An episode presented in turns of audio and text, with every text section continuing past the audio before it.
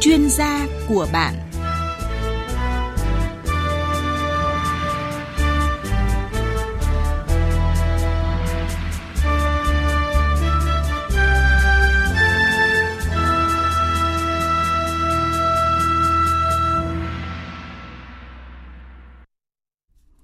Biên tập viên Hà Phương xin chính kính chào quý vị và các bạn đang nghe chương trình chuyên gia của bạn phát sóng trên kênh Thời sự Đài Tiếng Nói Việt Nam.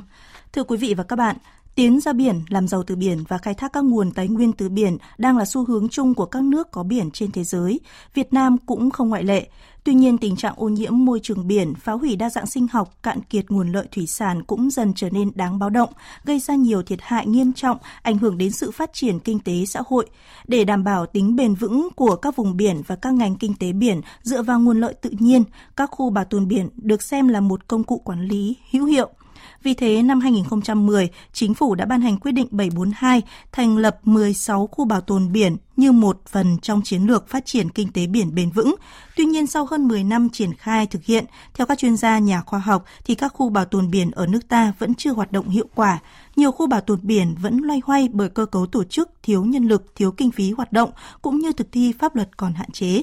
Để hiểu rõ hơn về nội dung này, chương trình chuyên gia của bạn hôm nay có chủ đề Giải pháp nào quản lý hiệu quả các khu bảo tồn biển với sự tham gia của ông Lê Trần Nguyên Hùng, vụ trưởng vụ bảo tồn và phát triển nguồn lợi thủy sản, Tổng cục Thủy sản, Bộ Nông nghiệp và Phát triển Nông thôn. Kính chào quý khán giả nghe đài. À, vâng, à, xin cảm ơn ông Lê Trần Nguyên Hùng đã tham gia chương trình. Thưa quý vị và các bạn, trước thực trạng các hệ sinh thái biển và các tài nguyên biển đang đứng trước nhiều khó khăn thách thức như ô nhiễm môi trường, khai thác đánh bắt cá quá mức, đa dạng sinh học biển bị đe dọa, chính phủ đã ưu tiên và chú trọng hoạt động bảo tồn thiên nhiên biển và xem nó như một trong những giải pháp để phát triển bền vững kinh tế biển đất nước trong tương lai. Theo quy hoạch, chúng ta có 16 khu bảo tồn biển. Sau hơn 10 năm thực hiện ờ, quy định 742 của Thủ tướng Chính phủ, hiện có 11 khu bảo tồn biển đang hoạt động. Tuy nhiên, việc bảo tồn biển đã còn gặp nhiều khó khăn do nhiều nguyên nhân khác nhau. À, thưa ông Lê Trần Nguyên Hùng ạ, à, trước tiên thì xin ông cho ờ, quý vị thính giả hiểu rõ hơn về các cái khu bảo tồn biển như này ạ. Vâng, cái khu bảo tồn biển thực ra nó là một khu vực biển được xác định bởi ranh giới phạm vi và đối tượng cần phải bảo tồn. Đối tượng ở đây có thể là rạn san hô, cỏ biển hoặc là rừng ngập mặn hoặc các cái loài à, nguy cấp quý hiếm à, trong cái khu vực đấy. Đấy mà nó có một cái vai trò rất là quan trọng trong cái việc là bảo tồn các loài gen này rồi giống thủy sản để phục vụ cho nuôi trồng rồi cái nguồn lợi cho khai thác này rồi y tế khoa học rồi đến du lịch giải trí ý, và phục vụ cho cái à, sức khỏe đại dương và phục vụ cho cái phát triển kinh tế của của địa phương. Đấy thì cái à, bảo tồn biển nó có một cái ý nghĩa và vai trò vô cùng quan trọng trong cái à, sự phát triển à, bền vững của ngành thủy sản nói riêng và cả một cái ngành à, kinh tế biển nói chung. À, vậy thì các khu bảo tồn biển hoạt động theo cơ chế như thế nào thưa ông? À, một cái khu bảo tồn biển được à, thiết lập à, và quản lý theo luật thủy sản 2017 và nghị định 56 cũng như thông tư ở đấy là đã quy định rất cụ thể về thẩm quyền việc thành lập, tiêu chí thành lập, quyền và trách nhiệm của các bên, trong đó quyền và trách nhiệm của địa phương trong đó tỉnh như thế nào, của ban quản lý ra làm sao, rồi à, và à, các cách thức hay là trình tự thủ tục để thành lập một khu bảo tiện bảo tồn biển như thế nào thì nó được được được được quy định tại các luật nghị định và các thông tư để à, à, các cái à, các đơn vị ở địa phương cũng như trung ương tất cả các bên tham gia vào cái công tác à, quản lý cũng như triển khai các hoạt động bảo tồn à, ở địa phương. Vậy thì hiện nay các khu bảo tồn biển có bao nhiêu loại hình và tiêu chí xác lập đối với mỗi loại như thế nào? Thực ra thì đối với lại bảo tồn biển trong lĩnh vực thủy sản này thì chỉ có nó ở cái phân hạng là vườn quốc gia và khu cái khu bảo tồn loài sinh cảnh là chính. Đấy. Thì cái loài sinh cảnh ở đây thì thì nó là đối với vườn quốc gia thì nó bốn cái tiêu chí đó. À, nhưng mà đối với loài sinh cảnh các khu bảo tồn biển thì nó là cái là cái nơi sinh sống thường xuyên hoặc theo mùa của à, một cái loài nằm trong cái danh mục ưu tiên à, danh mục ừ, nguy cấp quý hiếm mà ưu tiên bảo vệ. Hoặc là cái danh mục nguy cấp danh mục cấm khai thác à, trong cái danh mục um, um, nguy cấp quý hiếm. Đấy. Thế thì rằng và nó có giá trị về khoa học giáo dục cũng như là à, du lịch biển đấy thì những cái tiêu chí đó là một trong những cái tiêu chí để thiết lập một cái khu bảo tồn biển Vâng ạ, vậy thì uh, sau 10 năm triển khai cái quyết định 742 của Thủ tướng Chính phủ thì kết quả của các cái khu bảo tồn biển đã mang lại được như mong muốn thưa chưa thưa ông? À, nói uh, mong muốn chưa thì tôi trả lời là chưa. Chưa bởi vì rằng là trong cái mục tiêu của quyết định 742 ấy, là chúng ta phải thiết lập được 16 khu với diện tích khoảng 0,24% tổng diện tích vùng biển của cả nước. Đấy.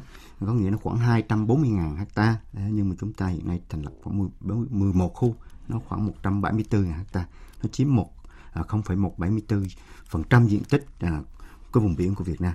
À, như vậy là cái mục tiêu là chúng ta chưa đạt được. À, thứ hai nữa, tuy nhiên rằng là à, cái cái 10 năm vừa rồi nó đã cái công tác quản lý, lý bảo tồn biển chúng ta à, nó đã tạo một cái hành lang pháp lý cho công tác quy hoạch này, công tác thành lập này, cho công tác quản lý các khu bảo tồn biển hiện nay từ trung ương địa phương. Và các ban quản lý các vườn quốc gia cũng đã triển khai các cái hoạt động quản lý cũng như bảo vệ các cái hệ sinh thái các cái loài à, hiệu quả hơn à, so với trước đây đúng không ạ? Và thứ ba là cái chúng ta đã dần hình thành được một cái hệ thống à, à, bảo tồn biển đáp ứng các mục tiêu của bảo tồn tiêu tồn à, một số khu bảo tồn thì cũng đã bắt đầu tự chủ về mặt tài chính à, thực hiện các cái nhiệm vụ của nhà nước giao đặc biệt là phục vụ cho cái việc vừa bảo tồn nhưng mà cũng vừa phát triển du lịch sinh thái đấy, nhằm phát triển kinh tế ở tại địa phương. Um, và trước khi tiếp tục chương trình thì mời ông Lê Trần Nguyên Hùng uh, cùng quý vị uh, và các bạn uh, nghe ghi nhận của phóng viên Đài Tiếng Nói Việt Nam về ý kiến một số chuyên gia uh, về uh, các uh, khu bảo tồn biển tại Việt Nam hiện nay ạ.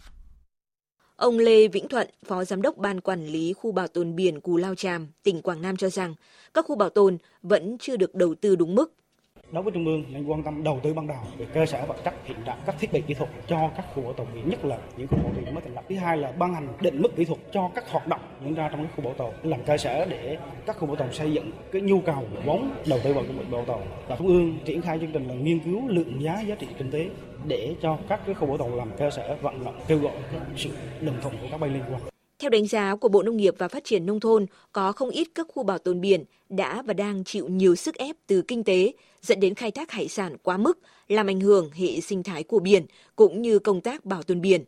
Thứ trưởng Bộ Nông nghiệp và Phát triển Nông thôn Phùng Đức Tiến cho biết.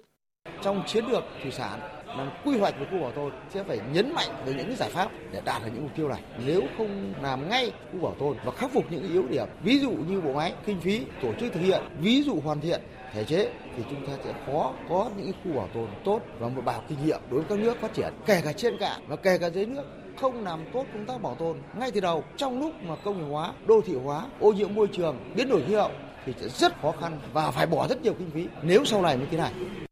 Phó giáo sư tiến sĩ Võ Sĩ Tuấn, nguyên viện trưởng Viện Hải Dương học Nha Trang, Viện Hàn Lâm Khoa học và Công nghệ Việt Nam cũng nhận định, trên thực tế, việc khai thác thủy sản trong các khu bảo tồn biển Việt Nam chưa được kiểm soát. Trong các vùng nước thuộc vùng bảo vệ nghiêm ngặt và phục hồi sinh thái vẫn còn tình trạng ngư dân vào khai thác với nhiều hình thức khác nhau như giã cào, lặn bắt sinh vật trên dạn và trên bãi triều. Phó giáo sư tiến sĩ Võ Sĩ Tuấn cho rằng, trong từng khu bảo tồn biển, tùy theo tình hình thực tế của mỗi địa phương, việc phân vùng chức năng cần phải có giải pháp hài hòa cái mà chúng ta cần quản lý là quản lý người sử dụng cái đấy. Cá không cần quản lý. Chúng ta quản lý ngư dân không cần quản lý cá. Cho nên cái vùng đệm phải là cái vùng mà người dân đang tác động khu bảo hộ biển. Chúng ta coi đó là vùng đệm. Và vùng đệm chúng ta sẽ làm gì? Phát triển cộng đồng, tăng cường nhận thức. Tất cả những cái việc giải quyết sinh kế, những cái việc như vậy chúng ta có thể giải quyết. À, vâng, à, thưa ông Lê Trần Nguyễn Hùng, à, qua tổng hợp một số ý kiến của các chuyên gia vừa rồi thì ông có đánh giá như thế nào về hoạt động của các cái khu bảo tồn biển tại Việt Nam hiện nay ạ? À, tôi thấy à, ý kiến của Thứ trưởng à, Phùng Đức Tiến và ý kiến của các cái chuyên gia đều đánh giá hoàn toàn chính xác. Các cái những cái vấn đề tồn tại trong cái việc quản lý cái khu bảo tồn biển hiện nay của chúng ta. Cái đầu tiên đó là cái câu chuyện cơ đầu tư cơ sở vật chất rất rất là hạn chế. Nó không tương xứng với cái nhiệm vụ hiện nay. Có những khu bảo tồn hiện nay là đi thuê cái cơ sở đúng không? Và thứ hai là ngay cả à, cái những cái chúng ta cũng vẫn còn thiếu các cái thể chế ví dụ định mức rồi lượng giá rồi đặc biệt là như thứ trưởng tiến nói là công tác tổ chức bộ máy hiện nay không thể mà cái khu bảo tồn biển mà chúng ta có 5 người để làm bảo tồn biển được. Ở trong một cái vùng biển rất rộng lớn được.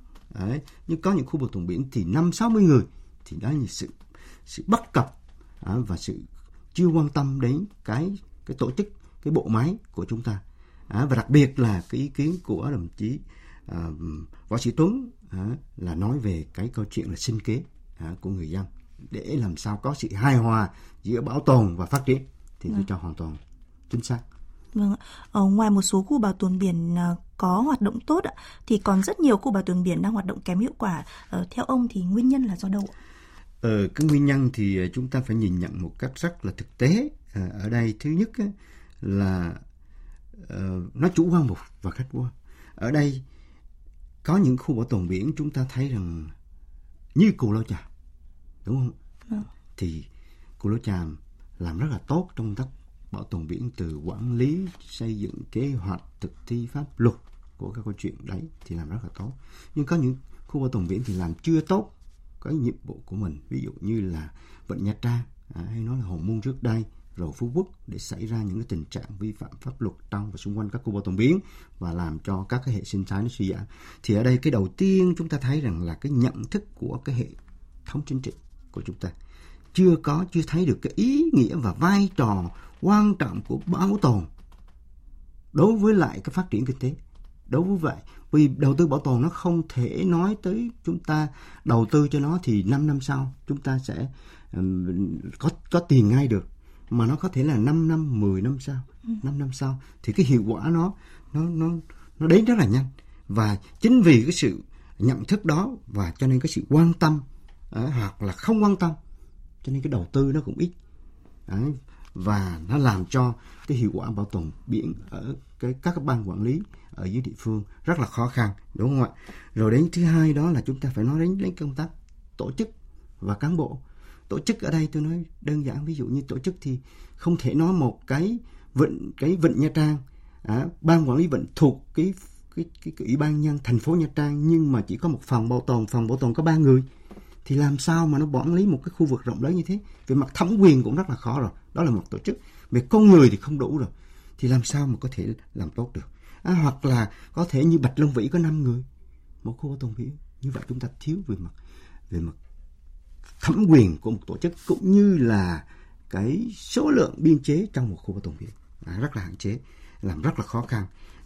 Và ngay cả từ cái khó khăn đó rồi cái ngay cả cái lực lượng mà cán bộ chúng ta làm công tác bảo tồn cũng cũng chưa có được à, nâng cao một cách thường xuyên đúng không ạ và đặc biệt ở đó là chúng ta thấy rằng là cái cái nguồn lực đó, cơ sở vật chất đó, đó, cho các khu bảo tồn biển cũng như là kinh phí đó, đầu tư cho khu bảo tồn biển rất hạn chế.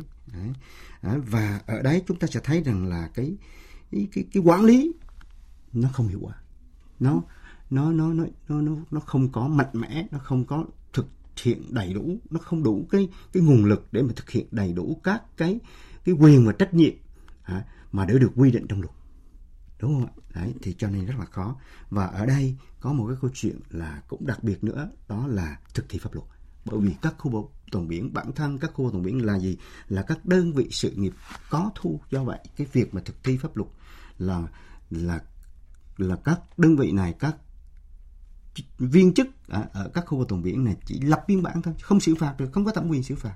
Do vậy nó làm cho cái hiệu lực cái việc xử lý các vi phạm nó không kịp thời. Và nó làm giảm cái hiệu lực quản lý của chúng ta. Như vậy chúng ta thấy năm cái cái nguyên nhân đó à, nó đã làm trên cho cái công tác quản lý chúng ta nó cũng chưa được tốt trong cái thời gian qua. À, vâng ạ. À, qua số điện thoại của chương trình thì uh, chúng tôi có nhận được câu hỏi của thính giả Nguyễn Văn Hà ở Quảng Ngãi muốn hỏi uh, chuyên gia với hai ý như sau ạ. Ờ, ở nước ngoài thì có các khu bảo tồn biển giao cho tư nhân quản lý và hoạt động hiệu quả. Vậy thì ở Việt Nam thì đã có khu bảo tồn biển nào giao cho tư nhân chưa?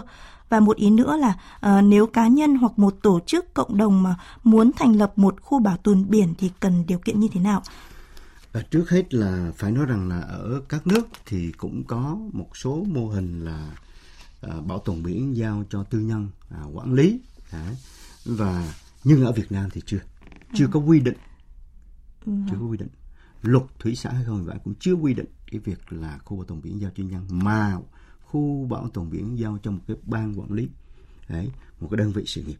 Đúng không ạ? Thứ hai nữa là nếu uh, khán giả có hỏi rằng là thính giả có hỏi rằng là nếu mà muốn một tổ chức cá nhân muốn mà được uh, muốn giao muốn muốn nhận được giao quản lý cái cái khu bảo tồn biển này thì cái thủ tục như thế nào thì phải nói rằng là xin lỗi rằng là uh, hiện nay chúng ta chưa có quy định. Ừ. nhưng tôi cho rằng là đây là một cái gợi mở vô cùng hay. Uh, hay ở cái chỗ rằng là uh, chúng tôi cũng đang định hướng uh, cho cái việc quản lý các khu bảo tồn trong thời gian đến là gì? Thứ nhất là chúng tôi đã quy đang quy hoạch à, bảo vệ đang đang đang đang đang đang lập cái quy hoạch bảo vệ và khai thác nguồn lợi thủy sản ở đó chúng tôi quy hoạch cái không gian bảo tồn biển. Từ 11 khu hiện nay chúng tôi sẽ đưa lên 29 khu. Và như vậy thì nó có 18 khu. À, 18 khu sẽ sẽ sẽ thành lập mới. Và như vậy là nó sẽ không có đủ nguồn lực à, để mà à, nhà nước có thể đầu tư hết à, trong cái thời gian 10 năm. 8 8 đến 10 năm cho ừ. 10 18 cái dạ. khu như thế. Do vậy chúng tôi nghĩ rằng là à, cũng à, chúng tôi đang suy nghĩ theo cái hướng là cũng sẽ có cái công tác là xã hội hóa trong công tác bảo, bảo tồn. Ở đây là huy động sự tham gia của các tổ chức cá nhân à, có năng lực và chúng tôi chỉ là cái người sẽ kiểm soát, kiểm tra, giám sát cái hoạt động của các tổ chức cá nhân đấy thì à, tôi cho rằng là nó sẽ à, mà mà vì đây là là lần đầu tiên chúng ta cho nên là dạ. chúng ta cũng phải à, thí điểm xong rồi chúng ta phải có hình thành cái khung pháp lý làm cái cơ sở để chúng ta triển khai chứ không phải muốn là chúng ta làm ngay thì nó nó rất là là khó khi mà mà đi vào trong thực tiễn. Dạ vâng. Vậy thì à, hiện nay đã có những cái chính sách chủ trương nào về cái lĩnh vực bảo tồn biển và bảo vệ phát triển nguồn lợi thủy sản ạ?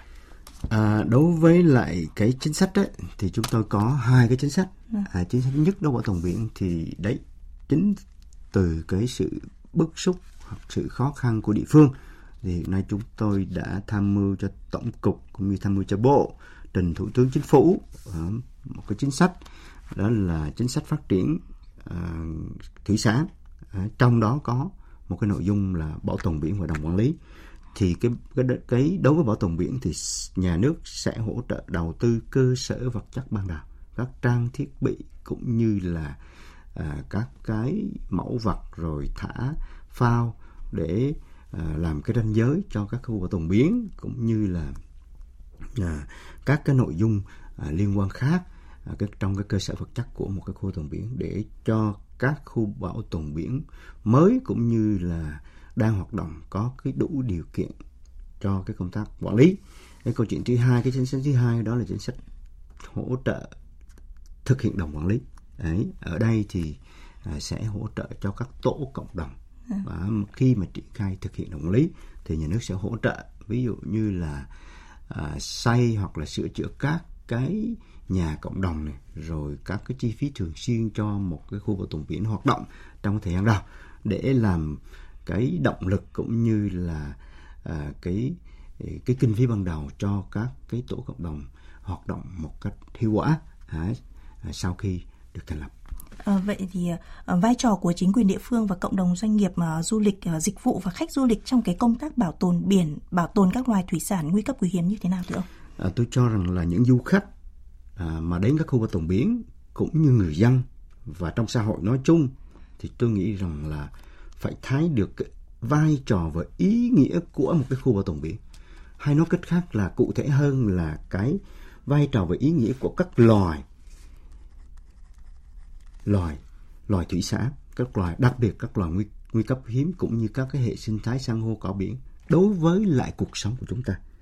Chúng ta hãy có tình yêu với nó chúng ta phải có trách nhiệm với nó ừ. chúng ta phải sử dụng nó một cách không khéo còn nếu chúng ta đối xử với nó với tự nhiên một cách là vô lương tâm ừ, không có trách nhiệm thì chắc chắn rằng một ngày nào đó du khách cũng sẽ không còn đến cù lao chàm nữa bởi vì nó không còn nó không còn. Một ngày nào đó du khách cũng không có uh, uh, có điều kiện không có không không không không không đến được phú quốc để mà uh, nhìn ngắm những uh, cái hệ sinh thái tuyệt vời của thiên nhiên đã đã tạo cho chúng ta Vâng.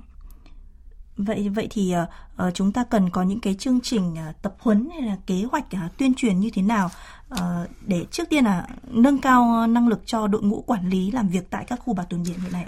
Uh, riêng cái việc này thì chúng tôi có một cái định hướng rất là lâu dài, có nghĩa là tới 2030 chúng tôi đã đang triển khai một cái đề án uh, uh, truyền thông nâng cao nhận thức cũng như nâng cao năng lực À, của người dân và các cái hệ thống à, khu bảo tồn biển thì ở đó chúng tôi à, có rất nhiều các cái cái công cụ cũng như các cái nhiệm vụ để mà truyền thông nâng cao hơn nữa đối với người dân xã hội và đặc biệt đó là nâng cao năng lực cho các cái các những người làm công tác bảo tồn.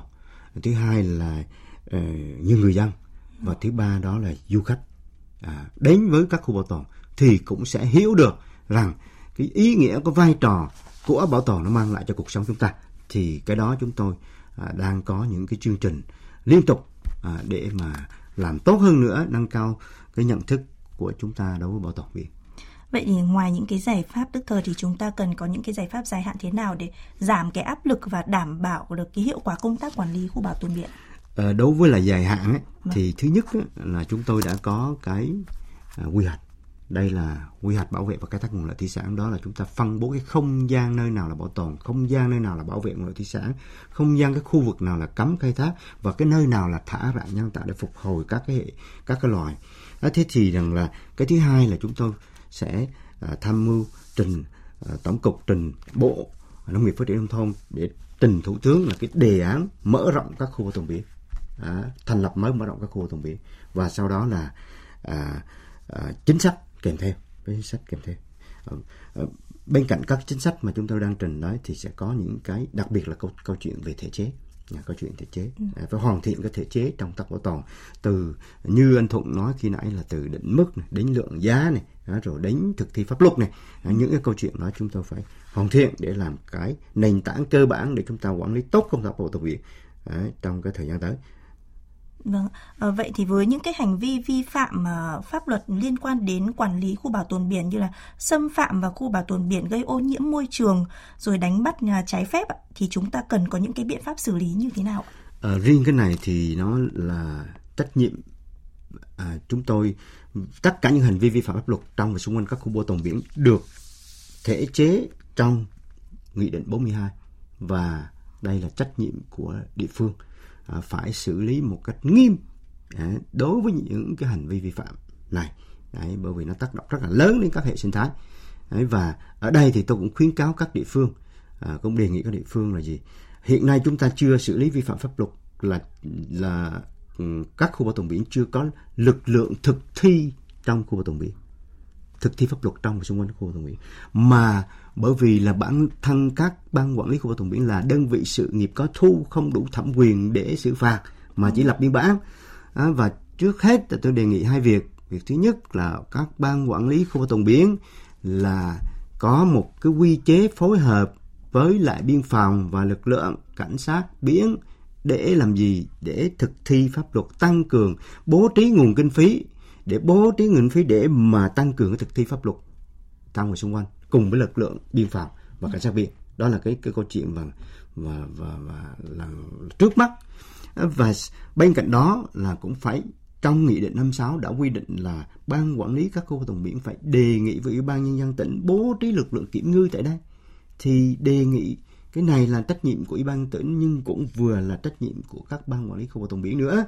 Bởi vì có luật có nghị định rồi nó rất là rõ về lực lượng ừ, thực thi pháp luật rồi thì chúng ta mà cái này cũng đã có cái chỉ thị 29 ấy, về tăng cường quản lý hiệu quả khu bảo tồn biển rồi. Các địa phương phải làm việc này thì địa phương phải tham mưu cái việc này để mà tỉnh bố trí lực lượng kiểm ngư ở đây thì nó mới đủ cái cái thẩm quyền để mà xử phạt được chứ còn nếu mà ban quản lý khu bảo tồn biển mà người không có tàu không có tiền không có thì làm sao mà thực thi pháp luật được mà cũng không có quy chế phối hợp với lại các lực lượng mà mà lâu nay chúng ta đã đã có đó thì tôi nghĩ mong là các ban quản lý cũng như là lãnh đạo các tỉnh là quan tâm đến à, các khu bảo tồn biển này nhiều hơn nữa Vâng ạ. Vậy thì để các khu bảo tồn biển hoạt động hiệu quả thì theo ông chúng ta cần ưu tiên những cái giải pháp gì ạ? Ờ, thực ra giải pháp thì sẽ có rất nhiều giải pháp. Dạ. À, giải pháp uh, ngắn hạn cũng như là giải pháp hàng dài hạn. Cái đầu tiên mà tôi cho rằng là ưu tiên số 1 hiện nay đó là nâng cao nhận thức của trước hết là hệ thống chính trị của chúng ta quan tâm. Thứ hai là người dân sống và trung phong trong và xung quanh các khu vực biển và thứ ba là xã hội chúng ta tất cả xã hội chúng ta quan tâm với nó thì chúng ta à, không à, chúng ta thấy cái san hô chúng ta không mua nó thấy con loài nguy cấp quý hiếm thì chúng ta không có ăn nó. À, thì như vậy là cả xã hội chứ chứ không phải là chỉ mỗi người là chỉ người dân đúng không ạ? Như vậy là tôi mong rằng là ừ, cái giải pháp đầu tiên là phải nhận thức. Đấy. cái thứ hai là câu chuyện là đối với lại cái đầu tư và biên chế. À, tài chính và biên chế hay nói thật ra tổ chức phải được kiện toàn và cái biên chế phải được phân bố đủ cho một khu bảo tồn biển hoạt động Vâng ạ, à, xin trân trọng cảm ơn ông Lê Trần Nguyên Hùng, vụ trưởng vụ bảo tồn và phát triển nguồn lợi thủy sản Tổng cục Thủy sản Bộ Nông nghiệp và Phát triển nông thôn đã tham gia chương trình với những tư vấn hữu ích ạ. Và đến đây thời lượng của chương trình chuyên gia của bạn đã hết. Cảm ơn quý vị thính giả và các bạn đã quan tâm lắng nghe và đặt câu hỏi cho chương trình. Chương trình hôm nay do biên tập viên Hà Phương thực hiện. Xin chào và hẹn gặp lại quý vị thính giả trong những chương trình sau ạ.